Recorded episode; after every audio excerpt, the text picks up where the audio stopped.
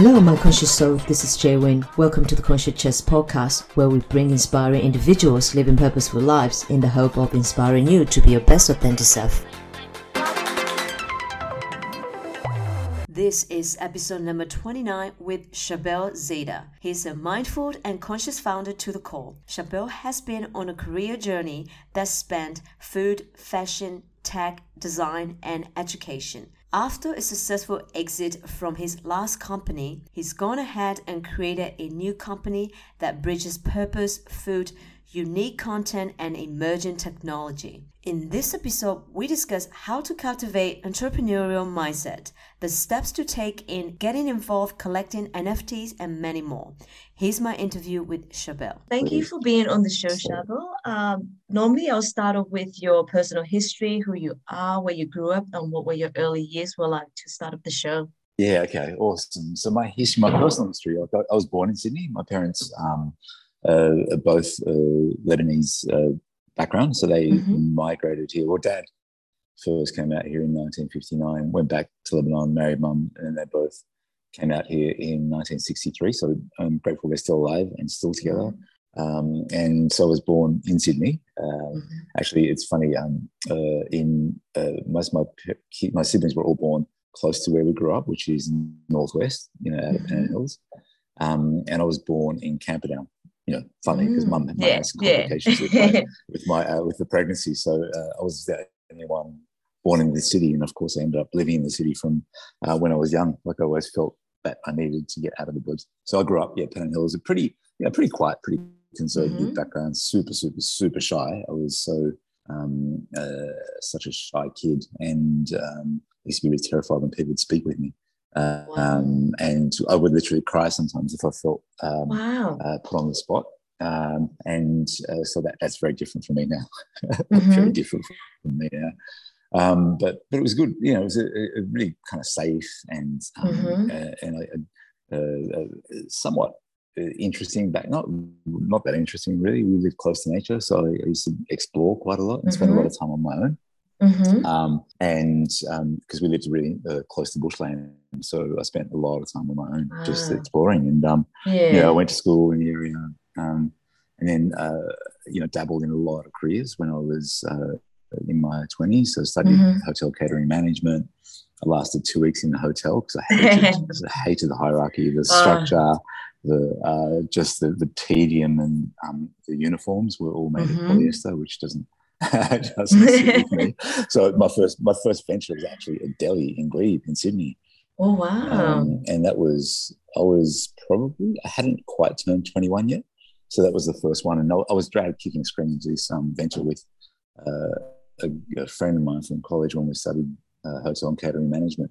Mm-hmm. And it was this really rundown, shabby place that nobody looked after. So we mm-hmm. took it on and, and turned it into um, this was before food was a thing in Sydney, so um, wow. um, so literally just turned turned it into this thriving deli where people would come from all over Sydney. Oh my god! Yeah, and, um, amazing. and buy, mm, and and it was funny because one of the that point we became the biggest sellers of Lindt chocolate in the southern hemisphere, mm-hmm. um, which was hilarious because this tiny deli in Glebe um, and we cottoned onto this chocolate that was just had startups being ported. Um, uh-huh. And DJ's cottoned on, David Jones cottoned onto it for uh, about six months afterwards. So they started stocking it. And of course, they had bigger reach than we did. But but that was a really interesting highlight. You know, I, I used to go around and um, meet different cheese providers and Amazing. find out a lot of stories about the farm. So so it, it was funny because that was the first. Looking back at it, that was the first um, sort of hint about education. That mm-hmm value telling stories, you know, just telling stories through my product. Um, and that that was uh, sort of the beginning of a about almost a ten year, no, not quite ten years, probably, yeah, almost ten year career in um, in different sort of food ventures. Some went well, most went really badly. Um, so mm-hmm. I lost a lot. I mean, it's always like that hit or miss, right? Like you just have to keep trying, yeah. and one of them is. Uh... totally, totally. It was it was just one of those um, uh, careers. I, I, kind of got to a point where in my late late 20s mm-hmm. and uh, uh, I started to. I was kind of didn't even had never really played with computers, but a friend of mine was a graphic designer and they used to just go and hang out. Mm-hmm. And was kind of curious to see what what he was doing. So I just kind of watched and then ended up buying a computer and I started copying things that he was doing. Before mm-hmm. I knew it, I started, you know, I basically bullshit my way into design. Um, I mm-hmm. literally lied uh, my way into design. So I bought a computer, was terrified of it, and I started just designing. Um, mm-hmm. It was really terrible. Then, but this thing called the internet, yeah, yeah, started to surface, and um, and literally to access the internet, there was like three or four places in Sydney that you go to a cafe and um, wow, you know, just, okay, yeah, yeah, yeah, the dial, you know, the dial up The dial-up modem. You, you look too young to remember what a dial-up modem. Mm-hmm. Um, I remember. Yeah. Um, but how oh, you do remember? Okay. Yeah, yeah, I remember. So, Dodo, Dodo dial-up. So yeah. literally. Uh, all right, all right, yeah. So, um, so literally that that experience of jumping into the internet, it was like I'd entered a an entirely new um, reality, and it mm-hmm. was it was so phenomenal because at that point it was you know what we call now Web one, which is or Web Web 1.0, which is all that information. Mm-hmm. Um, but I could see some really cool stuff. And there was this really interesting thing that was going on is that um, the reason I got into the internet is mm-hmm. that because I could learn, I didn't learn how to code. I literally, people were so generous with how they coded that um, I was able to learn bits and pieces of really basic code through oh, um, through wow. copying other people's work. Uh-huh. And I got a job I got a job as a as a web designer. That was that wow. was a job.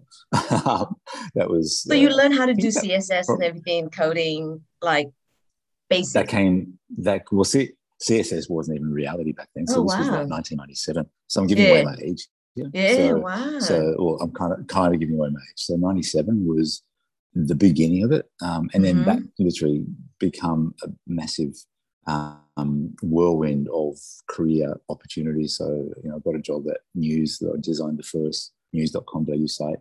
Um, mm-hmm. Then um, I was I was so up myself. I thought, yeah, I've got this. I know I know everything. So I went for a job with another yeah, yeah. American um, e-commerce consultancy thing. Yeah, I'm I'm, I'm awesome. Um, and then they said uh, they said, look, we're not going to hire you as a senior. I went through five interviews, and they said wow. we're not going to hire you as a uh, as a senior. I was positioning myself as a senior designer Mm-hmm. And this was with like six months experience, right? Yeah, um, but you're gonna have to push your um, way through like these days, right? It's like to get to that so level. Com- yeah. Confidence is part of it. It's yeah. an attitude is a lot part, another part. But then they said, like, you know, we're not going to hire you, but we'd love to hire you as an information architect. And they said, would you be interested? And I said, wow. yes, I would love that. And I said, what is it? Um, and I literally took a job on um, just because of the title.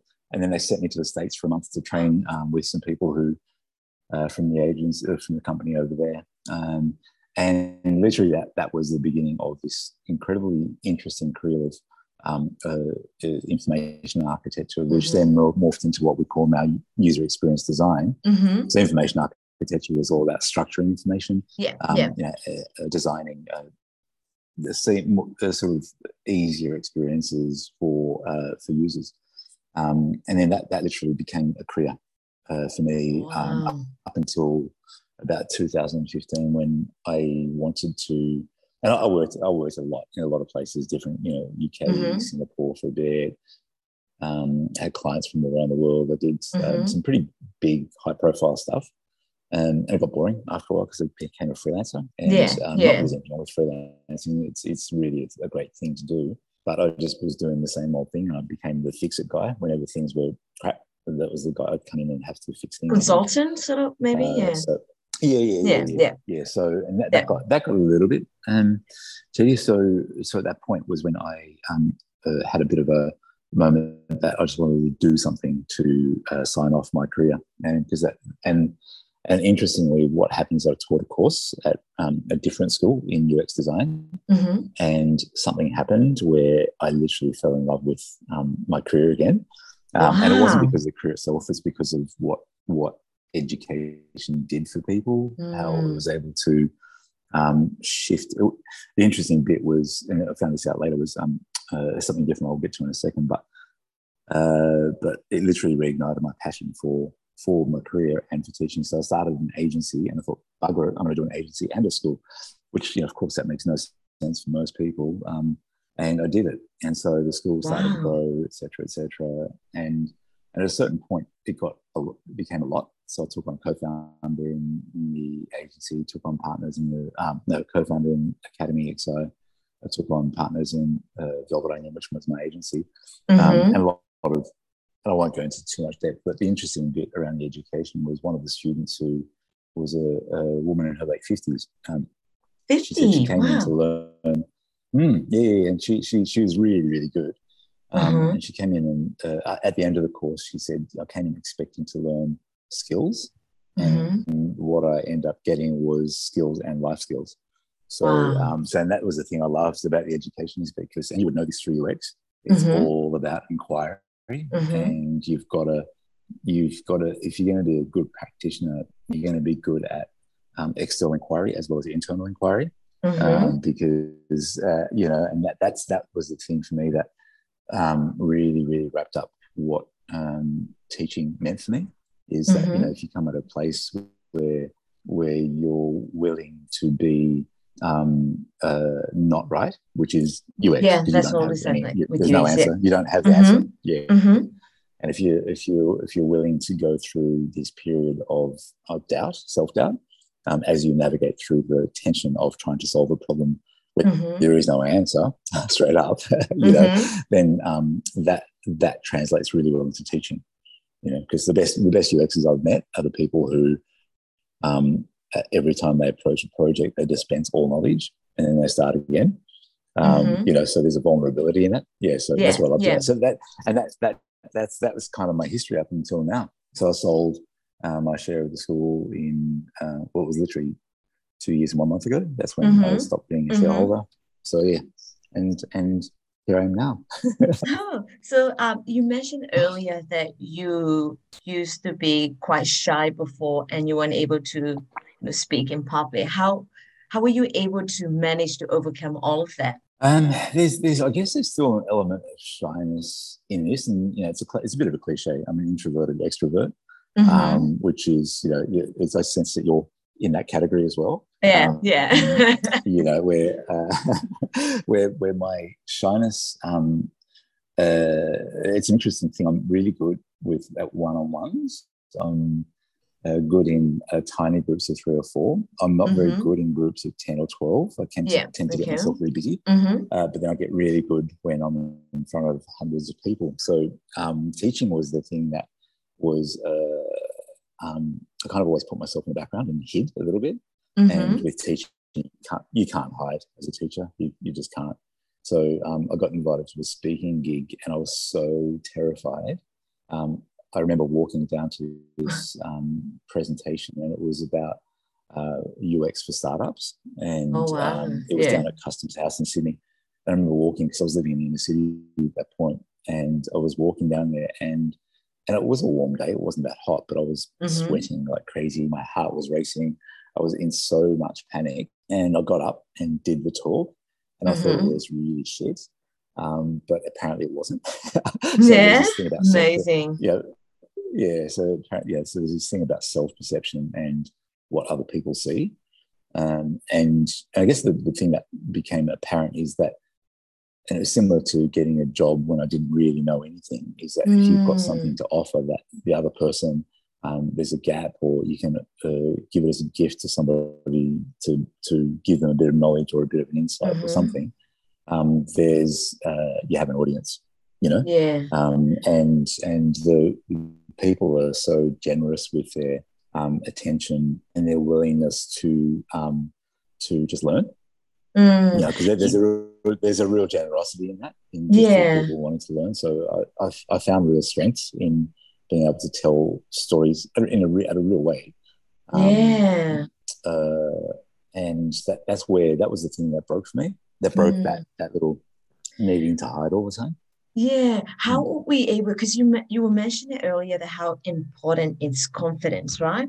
So, for people mm. who doesn't have confidence, like, do you have any advice on like how to build up the confidence? Like, is it like fake until you mm. make it, or how how are we able to back it up with that? Say you're having confidence, but then in order to have the competent, like, how what are the steps to take to like back that up? Yeah, for me, the biggest thing is probably preparation um, because if if it, and I can only use sort of teaching and public speaking as um, uh, anything that exposes you to a large group of people who don't know you. Mm-hmm. Um, it's uh, anything to do with preparation is is key because when I started that course, remember the first course that I taught for what became competitor, mm-hmm. my first three weeks were, were awful because I wasn't prepared. I just sort of showed up and was kind of ah. like reading the slides an hour before. But then when uh, I got better at it, and then when I started my school, I would literally every I would not do anything on Friday night because I was only teaching on Saturdays. Mm-hmm. Um, so I would stop working at four o'clock on a Friday. Um, I would uh, uh, read through everything that I was or plan what I was going to do the next day. Wow. Have some dinner, and then I would work until whatever time it took to finish the content to make sure that I was um, so connected with the content and with where mm. the students mm. were um, that I was able to uh, get in front of them and stand up. And I was always nervous, like I would always break into a sweat. So, mm. um, and that was, and even today, I, I guess I would still um, uh, break into a bit of a sweat. Mm-hmm. Um, especially there's a lot of unknowns because with you, there's already a known. You know, Malcolm's uh, had an experience with you, and it was a really yeah, positive yeah. experience. So that mm-hmm. straight away uh, uh, gets me more centered. Yeah. Okay. Yeah. You, Put you a sense of ease a bit more. So I, mm, yeah, yeah, yeah. So there's a bit of anxiety that stems through that, but but again, it comes down to I had to do a, a, session yesterday with all these strangers. I have no idea where they are in the world. Oh. It's all through Discord. Um, I didn't know what sort of mm-hmm. questions they were going to answer, but I spent all day Sunday writing a 28 page document explaining wow. this entire world yeah. of what um, what I've been working on for the last 2 mm-hmm. years. Um, and any question that came at me, I was I was so able to answer it. Mm-hmm. Um, and that that's literally to do with preparation. So I didn't know my audience because it's really hard to know them when they're uh, mm-hmm. largely yeah. anonymous. Mm-hmm. Um, but but at least I know what I'm working on and why I'm working on it. Yeah. And so so I guess that, that's the biggest thing with um, preparation. And if it's if it's a practice thing as well, some people get a lot of comfort in practicing over and over again.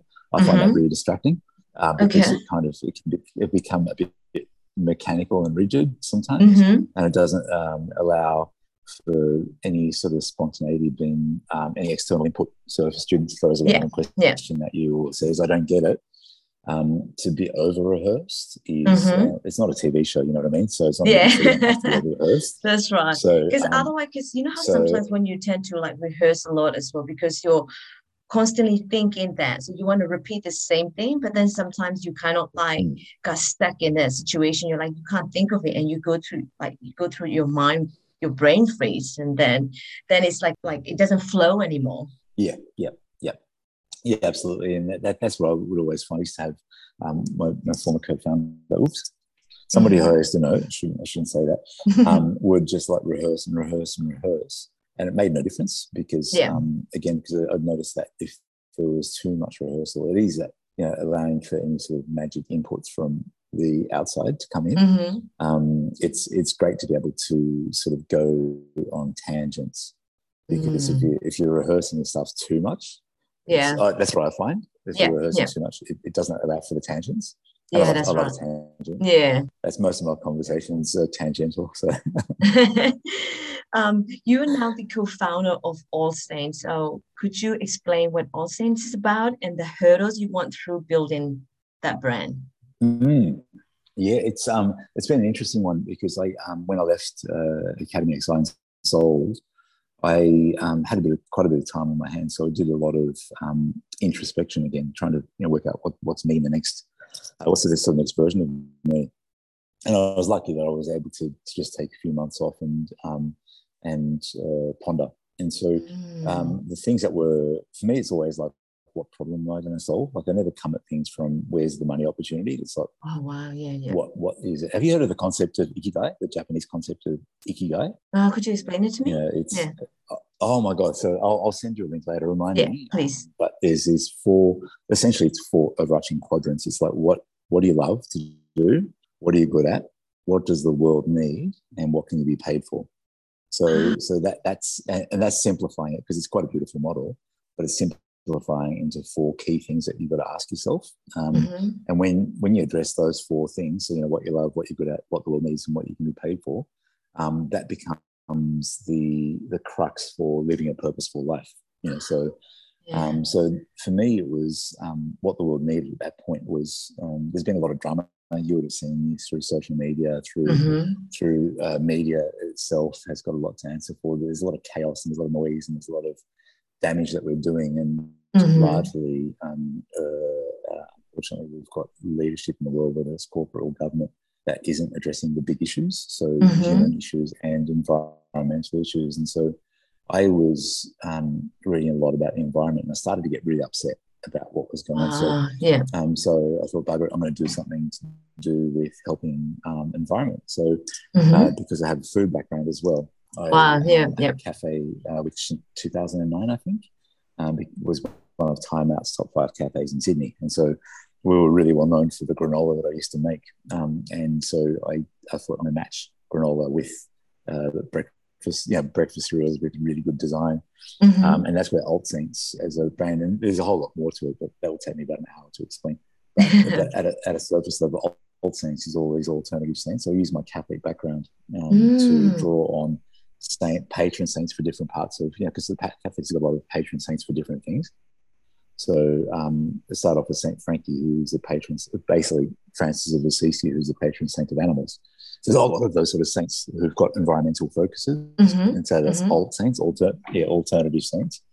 So, um, so I started working on it. I was running my agency and realized that this was far more where I needed to be. Um, you know, we didn't need another agency doing uh, web and helping um, design gorgeous buttons and all that sort of stuff. So, mm-hmm. Um, I literally put everything into it and started working on it uh, full time around about June, June July last year. Wow! Um, and so um, that was like redeveloping my recipes, um, going into a big design process, um, and trying to work out what what was the brand, how would I get the message in a way that mm-hmm. felt more real. So mm. it's gone. So you see my little um, yeah, I, I, see, I can see packages with me here. Um, but uh, but it's every package has got an animal on it with number above mm-hmm. it, and that number tells tells you how many animals. And you have a shop as well. It's open to public, yeah.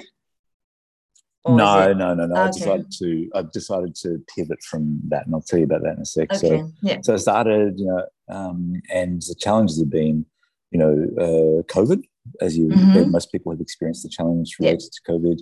Um, also, I went really wide at the beginning. So rather than focusing on a single thing or a single product, I went quite wide, which is um, it's a gorgeous, fluffy idea, but it's not the smartest thing to do mm-hmm. in terms mm-hmm. of uh, where where you put your focus. So so I quickly sort of narrowed focus and um, probably hired a bit too quickly. Now, in fact, I know I hired quickly.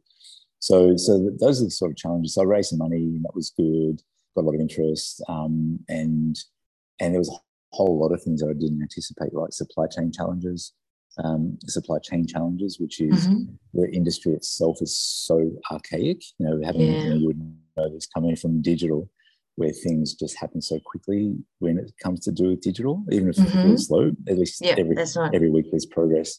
In this game, I didn't anticipate the pace at which people work, and I didn't anticipate how much work there is required to get to a step. So, so that, that were the biggest challenges. Is um, is entering an industry that I um, had some experience in, but not at a level of mass production. And, mm-hmm. and um, and also the ambition was to go um, uh, wide, and not yes, to go wide, but also go um, national, you know, which mm-hmm. means uh, going for second tier and first tier supermarkets, which I actually think is a good strategy, and it will come to light next year. And um, we've got a few Amazing. things going on, but but it's been tough.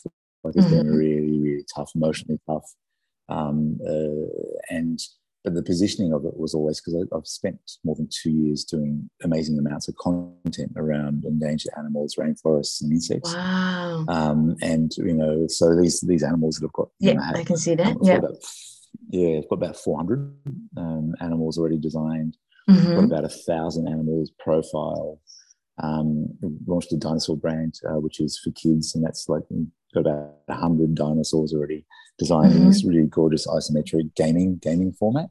Mm-hmm. So um, what what the positioning was from the beginning, and this is how I always saw it, was food content technology. Mm. And so that led to what we were speaking about before around the NFTs, because somebody sent me an article last week, actually an investor who I'm actually working with now. Mm-hmm. Um, he said, "You really, you're not seeing how big this is going to become." Um, Yeah. He loves it, um, and because of the environment, the commitment. Um, uh, so, so I positioned it through content, tech, tech being gaming and um, mm-hmm. and NFTs. So, so the power of it has been um, even through the challenges. There's been other stuff to do. Um, uh-huh. So, uh, so uh, when we had the last lockdown, that was a massive blow from a physical product perspective. Mm-hmm. It um, fast forwarded a whole lot of stuff that I thought we would do next year. Uh, Mm-hmm. because I, I'd been leading with food, like I've been leading the brand with food. Yeah. Um, Okay. And um, I'm going through an almighty pivot, which has been probably the hardest thing I've done in my entire life, Mhm. um, emotionally, and the amount of effort and learning required. Because I've learned what I've learned in less than four months is wow. um, I'm, I'm still kind of spinning from how much there is to know Uh, about this new emerging tech space, um, but also being able to um, sort of refocus and sit through so much tension of of um, you know there's business tension, the shareholder tension, all that sort of stuff that I've oops sorry I've literally got to um, uh, sit in that space of tension for so Mm-hmm. long, and that's what's hard. It's not just the physical work or the mental work that you've got to do. It's the the um, that work that you for me that I have to be able to um, retain my vision and my core strength Mm, around yeah. where where I see us going. Um, and you know, I said to somebody yesterday, I said, look, I know intuition and instinct aren't widely accepted business plans, but Mhm. my intuition and instinct on this is really, really sharp. And I know where where where I can take this. In terms of you mentioning like Yeah. instinct, like how can we cultivate that instinct? You know, since we all have the Mm. intuition, and a lot of people don't practice it enough. Yeah, it's um for me what mine is about having as clear a mind as you can. Mhm. Um, I, I exercise every morning. I'll do mostly I'll exercise on my own. A couple of days a week I'll, I'll train with somebody. Mhm. Um, I'm lucky that we live we're, we're a short walk to the coast, so Uh, we're lucky that we can just walk and breathe. So having time out is so so important, and Mhm. time out without technology. And that's the really Without technology, solo time out. Yeah. yeah, yeah, yeah. So sitting, even if it's going for a walk along the coast or sitting in a park or um, just literally sitting, which is for me, you know, I don't do enough meditation where I sit and focus my meditation, but as I walk or as I sit Mhm. or if I go for a jog, there's a, a type of meditation that goes on for me where I process Mhm. thoughts um, and move um, move through whatever's going on.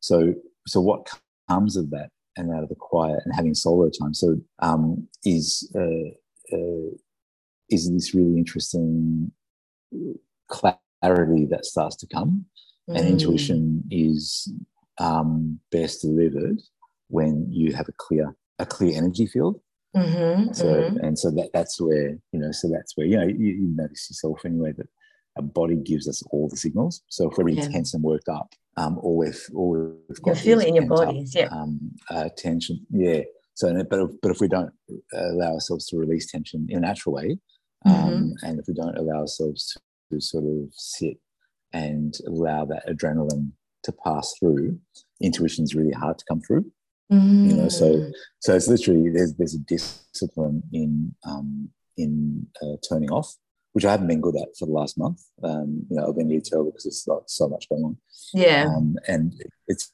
interesting because it's also the busier i get the busy and i hate this word busy Yeah. um but the more intense and practical work i do the less creative i become so Yeah. so it's an interesting but it's, it's just a it's just a part of my cycle as well Mm. Yeah.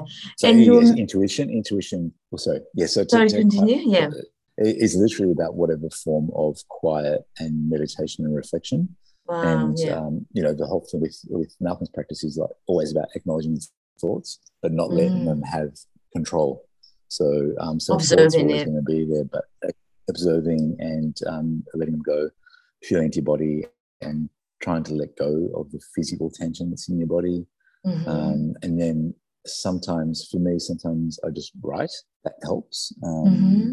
um, in a free flow sort of format. Um, I use post-its all the time. Sometimes I might have an idea. I've always got a post-it note deck Yeah. somewhere, so I'll just have something, and then that that's uh, if it's a message that comes through. I'm lucky that I have, um, well, obviously Malcolm, uh, and also two of my really close friends are both coaches, and mm-hmm. so I get to connect with them um, quite frequently. Yeah, and yeah. so we we get to go through and do some interesting um, things together as well. Yeah. So I'm, I'm lucky I, I have a little support. Um, uh, and also one of my best friends, she's got her own business down the road. Mm-hmm. Um, uh, we both, when we catch up, we both drop into that sort of uh, space that's outside of our heads and yeah, you know, into right, our yeah. more like heart space. Mm-hmm. Yeah. And you have always been an entrepreneur. So, um, any advice do you can you give on how we can cultivate the entrepreneurial mindset? Uh, it's what what I'm learning, and you know, I've been around for a while, is mm-hmm. um, to not be shy about asking questions because the worst thing to do in uh, setting up a business is to think that you know everything yeah. and to think that you've got a handle on everything. Um, and literally that that was, and I'll keep learning and unlearning it and learning it and unlearning it. Like I was so overwhelmed yesterday. Yeah. And I realized that, oh my God, I'm I'm overwhelmed because I'm trying to do too much and stuff that I'm not good at. Yeah. So um so I'm literally today after this call, I'm putting um I'm talking to two of my team to uh, give them really specific things that they're going to be really good at that I just is not me, you know. So mm. um so being okay with um delegating for help is really important. Yeah. Um, but really it's, it comes down to the most important part really is why you're doing this in the first place yeah you know, so why would you take on something um, because there's starting a new journey there's so much unknown um, mm-hmm. and you know it's it's understanding what you're doing you probably have done this in the UX process when you mm-hmm. off a project um, so what's the problem? What you like? What do you want to do to solve, solve it? Yeah. Who are you solving it for? Um, and also, what, like what what happens? How do you navigate the tough stuff? What's your support when uh, when things get tough? Because they do. Things just get tough. Mm-hmm. You know, um, yeah. So so it's the entrepreneurial mindset is: um, Are you solving a problem? Because um, you know people make money, I guess, out of doing things yeah. that are copycat or have been done before. Um, and how you're going to how you're going to build support around you. Even if you're doing it on your own, you can't do everything on your own. It's hard. Mm-hmm. So who who's your support network? Yeah. Hmm. And does that make sense? Yeah, it makes sense. It makes total sense. Mm. And and that's the yeah. message that you want to give to other entrepreneurs out there. Yeah, yeah, and don't, don't be shy asking for help. Um, mm-hmm.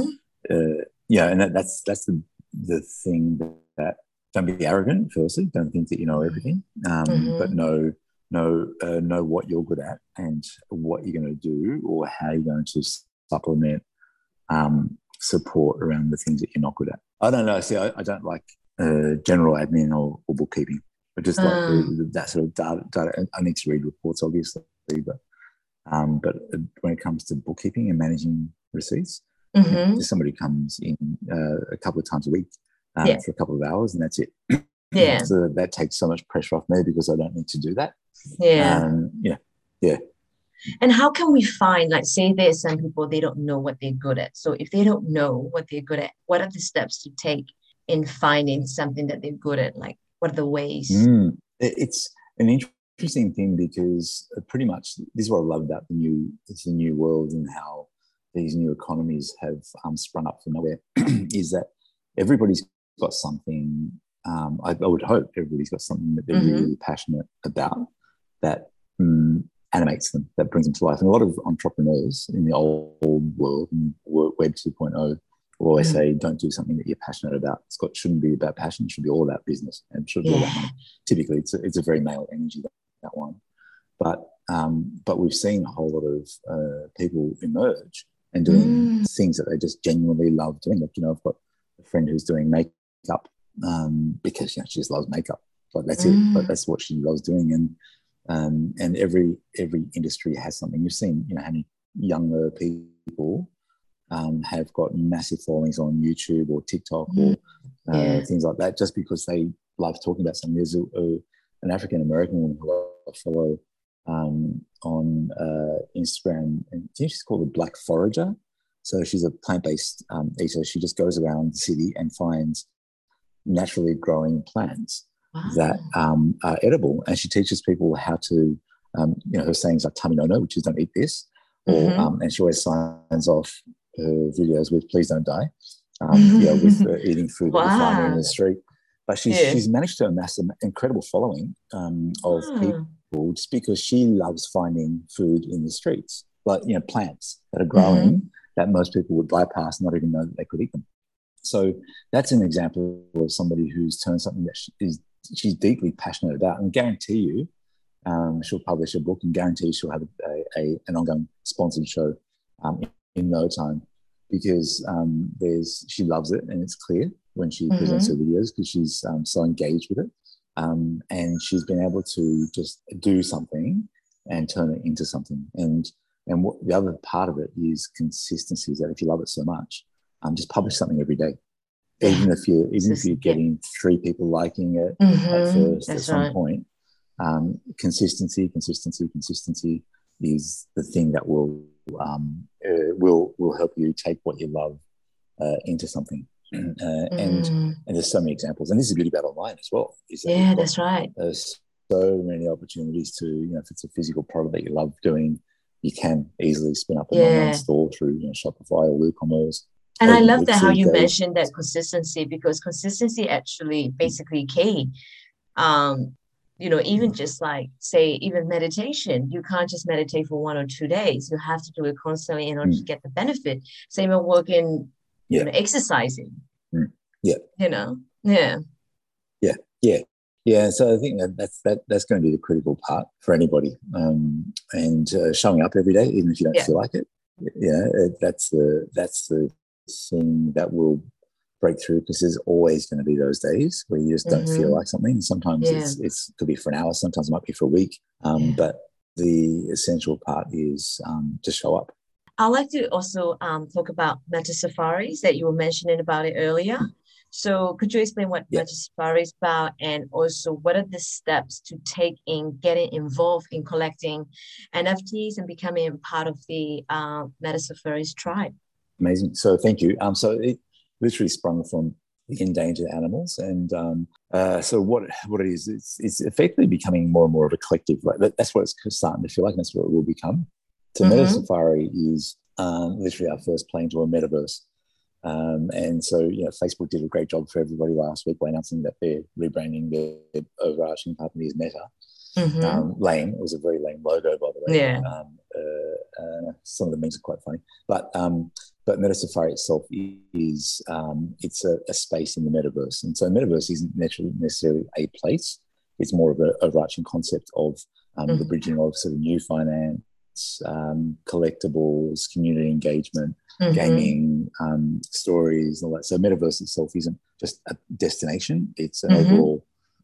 Uh, the way I'm seeing it is an overall concept and um, a period that we're all transitioning into where we bridge um, life between the physical world and the digital world. Mm-hmm. So, so that, that's what, what a metaverse is. And so Meta Safari is a play in that space. Mm-hmm. Um, and NFTs are kind of the enabler.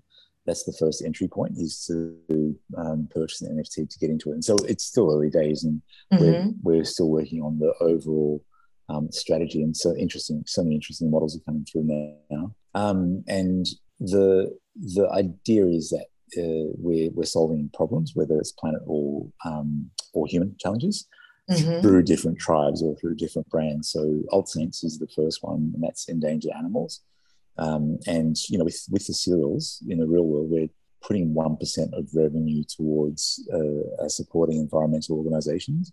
Doesn't sound like a lot, but for a physical product, it is beautiful. Old yeah. But for for NFTs, we're actually donating 88% of the revenue from NFT wow. sales uh, for the animals to support environmental. So it's pretty bold. Mm. Um, so we're relaunching it. I think probably next week we'll relaunch it because I kind of like jumped into it and it was just, I wasn't prepared. Again, it comes back down to being prepared and knowing what you're doing um, to a degree. Um, and then the Dino Dino one, which is the kids cereal brand, uh, launched that one with a partner last week.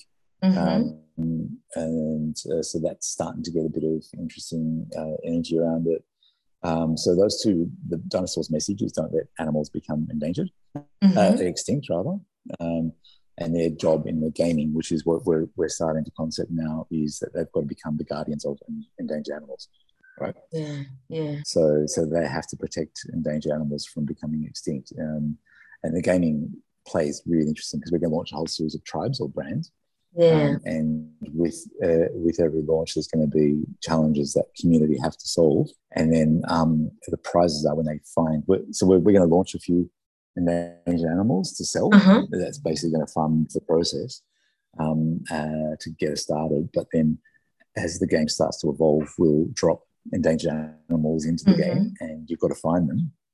Um, but you have to return the endangered animal back to its origins. So there's a whole lot of exploration in the meta safari. So you've got to navigate through the meta safari, Mhm. and you can't do it on your own. So you have to team team up with other Yeah, community Your members. tribe. Yeah. So, okay. um, mm, yeah. So Are there that- royalties? That's used. Beg beg your pardon? Are, are you offering like royalties and stuff, or that will become part of the model. So um, I, I don't know if you've heard much about um, these, this new sort of form of company called a decentralized autonomous organization. yeah? I wanted to ask So as well. Are you doing the decentralized or centralized? Yeah, so that, that's our right now. It has to be centralized because you know we're, we're only starting up. But as we evolve, and um, we're already looking into it, what what does a DAO or you know, decentralized autonomous organization look like um, Mhm. for us? And so I'm putting some questions. I'm actually about to release quite a big um, uh, explainer about Meta Safari. to the Uh-huh. community on, on Discord. And there's a lot of questions around it, like around token design, Mhm. which effectively becomes income, income for um, for the for the DAO, for the um, organization, and also for participants. So through that, so there's a new brand which we'll launch probably like this year called Momon Yeti, and it's all monsters um, and Mhm. mythical creatures, and they're so cute. They're so cute, um, but they're retelling stories of their past. So the, the meaning of that one is that your past doesn't dictate your future. So these Mhm. monsters are going to retell the story the way they want. Um, so they want to tell their own story, not the traditional family stories or Mhm. cultural stories. So, um, so yeah, so that that is an interesting thing because there's a whole content strategy that will go behind that. And so when it comes to royalties, the more people participate and Mhm. contribute to content, Yeah. the more likely they are to be earning from that. So it's early days yet, but uh, but we're going to involve uh, the community in that creation process of Yeah, the tokens amazing. in the DAOs. Yeah, because there's again there's complications in Australia. Like Australia's like most governments um, Yeah. are, are still thinking in um, way, uh, ways laws that were written last century. You know, so we've got a lot of navigating to do before we can actually do a lot of the things that we'd love to do. Yeah. Are they able to Yeah. flip it as well? Or Mm, yeah, yeah. So that, that's up to them. But they can do it now if they wanted to. But yeah. I've been saying to people who've been buying is like, don't don't do it yet. Just hang on Mhm. because um, as we start to unveil the different parts of this Meta Safari and start to bring some interesting collaborations and partnerships in, Mhm. um, what what will emerge is something more than what they're expecting. And Yeah. um, so if you, if you get a chance, join the Discord, and I'll be sharing. I, I have already joined the Discord already. Oh, you yeah. have? I've been looking into Ah, it. I'm have so impressed with like all the work that you've done, and I've already joined the Discord channel. Yeah. Thank you, thank you, thank you. Yeah. Um, that that that will be today. That will be a um, an interesting um reaction though, because we we've been I've been getting a lot of um, advice and also criticisms that we've, we're really quite. And so this is new to me. Like running a Discord channel is so new. Um, Yeah. so I didn't I didn't anticipate what was involved. it's just news for Um, everyone. it's just like there's a lot mm. to learn from, and like all this information just Yeah. to you know absorb and gather. It's Oh just God. yeah. Totally, totally, totally. And and so, you know, so I've I've got to be a little bit easy on myself, but also meet the community with what they need. And they, um, you know, they, they, they're demanding that I am more visible, more present. Because right now I'm um, using a pseudonym, which is Akira Garcia, which is also my music name. Um, that we're Yeah. launching something later on. Um, but uh, but the advice I've been getting is that people aren't trusting anyone who's anonymous. So I've got to become more visible. Um, Mm, so yeah. that uh, so which I'm gonna I'm effectively gonna out myself today and um in the Discord say hey I'm Charbel this is, I am real um I I do have some credibility in the in doing stuff before, uh, before this so so I'm Mhm. hoping that um I can uh, uh, build a real connection with them Yeah, uh, of course, through yeah, through the yeah. Discord so you know so so the NFTs are really a, an important entry point because what I don't know that people quite most people look at NFTs as an ability to flip and make quick money. Yeah. But what an NFT is also going to represent is part ownership in in the big picture. So to have, Mhm. have an NFT, NFT, because we've got such a big um, strategy behind it, it's not you just owning the NFT as a thing that you can flip, which you can. You know, Yeah, that, that's, yeah. It's an individual asset in itself, but it literally becomes a ticket to part ownership of the whole picture. Yeah, because it's like So- basically so- depends on the roadmap of the company as well. So as the company Totally. gets bigger, you become the part owner of the Mm. organization. Yeah, absolutely, absolutely. So, you know, so it's it's pretty cool. Like it's actually really really cool. Yeah. So where, where we're going to go, and um, it's ambitious, you know, and if Mhm. it works, it's going to be great. And we're pretty confident. Everyone's then where as people start to see what the pieces are.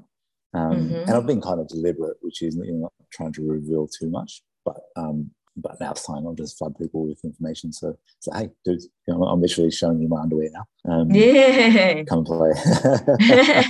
I like to own. I'm gonna own one of those. I'm gonna get one of those actually. Oh, thank you, thank you. Yeah, so the, the, the, the, we'll read the, the um the endangered animals, and um, I'm, I'm guessing I'm feeling next week will be a good time, um, and get Mm. some a bit of PR behind that. Yeah, amazing. So yes, I'm learning a lot. So there's that's back to your question about the entrepreneurial journey. There's like be prepared to learn because if you don't, if you think you know yourself, you don't. Mm, yeah. and you'll you'll you'll really really start to um, uh, uh, reveal more and more layers of, of uh, who you are and and what your tension points are. Mm. And I know your time is Mm. precious, so I normally end the uh, all right. podcast with three questions. So the first one is Sure. share me one truth about you that only you know. Oh, it's funny. Okay, so may, my parents probably don't remember, but maybe they do. When I was a kid, they and I wish I still had this cassette tape. My dad asked everybody in the family, um, and including relatives, what we wanted to be when we grew up. Maybe maybe it was my uncle, and I said, and I had a really severe lisp, which was part of my shyness as well, because I had a really really thick lisp like that. Um, and I said, I want to be a rock star and that was that was it for me as a kid. So I doubt that Mhm. anybody would remember that because that was a little while ago. And funnily enough, um, uh, you know, my my other identity, Akira Garcia, has been making music. So it's finally come. Who knows? Mm. So maybe, maybe my maybe I will be um, releasing some music Yeah. soon. I know it's not very big, but there's but there's. I was thinking about that the other day. yeah. And um, what does it mean to you to live a conscious lifestyle? So yeah, I've got three core values. That this is literally my how I um, uh, live life. Is first one is um, put the oxygen mask on yourself before assisting other passengers. So that that Mm, literally comes from when you travel. Um, there's a reason for it. That if you know when if the plane is in trouble, if you're not if you haven't put oxygen on yourself, you can't actually help anybody next to you. Um, so so it's it's to be selfish to be selfless. That's that that's where that value comes from. You li- literally have to look after your body and mind um, and soul mhm, through this. So, and the other bit is um, aligning with uh, community, which is you know your family, um, chosen your blood family, chosen family, um, which is you know uh, friends, and and obviously partnership becomes family. So it's it's about living an authentic, aligned life with them. mm, Uh, yeah. you know, values aligned. And then the other thing for me is living and doing things with meaning, so with purpose and on purpose, which comes down, down to my work. Um, so my, Yeah. my work is literally rich with purpose, and um, as much as I can, I do things uh, on purpose, like you know, really trying to get some structure. I'm really sloppy. You should see all my notes everywhere, but but um, but I do have form around that. So mhm, and having that sort of creating structure is really essential to being able to um, methodically work through things. mhm, Um, uh, that's that's kind of it. Like literally for me, like a conscious life is uh, being present, which is comes down to looking after yourself. That's my Yeah, mind, course, body, yeah. and soul. Yeah. So what we eat, um, you know, do we exercise? Um, and to me, I, I, you know, I have a couple of drinks, um, a few drinks a week, but, um, but not, I don't get wasted anymore. You know, that was Yeah, thing yeah. that was quite, you know, it's especially in, in a lot of Western countries, it's quite a common thing to Yeah. get so wasted. Yeah. Um, so that don't do that anymore. Malcolm doesn't Mhm. drink, so that makes it easier. mhm, yeah. Um, so, so yeah, so that that's that's does that answer that one, Glenn? Yeah, of course, that does answer. Mm, mm. And what impact do you want to leave on this world? Uh, for me, it's literally it's. Uh, I hope it doesn't sound like a cliche, but the the world's a mess in a lot of ways. It's in a lot of ways it's not, but the world is quite messy. And mm-hmm. the impact um, I want to leave on this world is uh, both people and planet. I want to leave something with people that they feel like they've got the ability to do something positive. Um, mm. That whole ripple effect. That if I if I can put a, a positive um, spin into somebody's life, mm-hmm. uh, that they can go outwards again. Um, another bit is just like tidying up this planet and hoping that yeah. whatever restoration we can do now um, uh, is ongoing restoration. And so this is where it comes back down to the DAO. Believe mm-hmm. that the DAO becomes this thing that can live way beyond me mm, uh, if we yeah. set it up properly and set up a fund in that thing where where um, it it can actually make its own income and do yeah. the things that it's going to be set up to do, which is um, people and planet. Yeah. All right, beautiful. Thank you so much for sharing that. Mm. Thank you. If you enjoyed this episode, be sure to subscribe so you're notified when a new episode is posted. Rate and review this podcast and share it with your friends. Thanks so much for listening, and I hope you're leaving feeling inspired to be your best authentic self.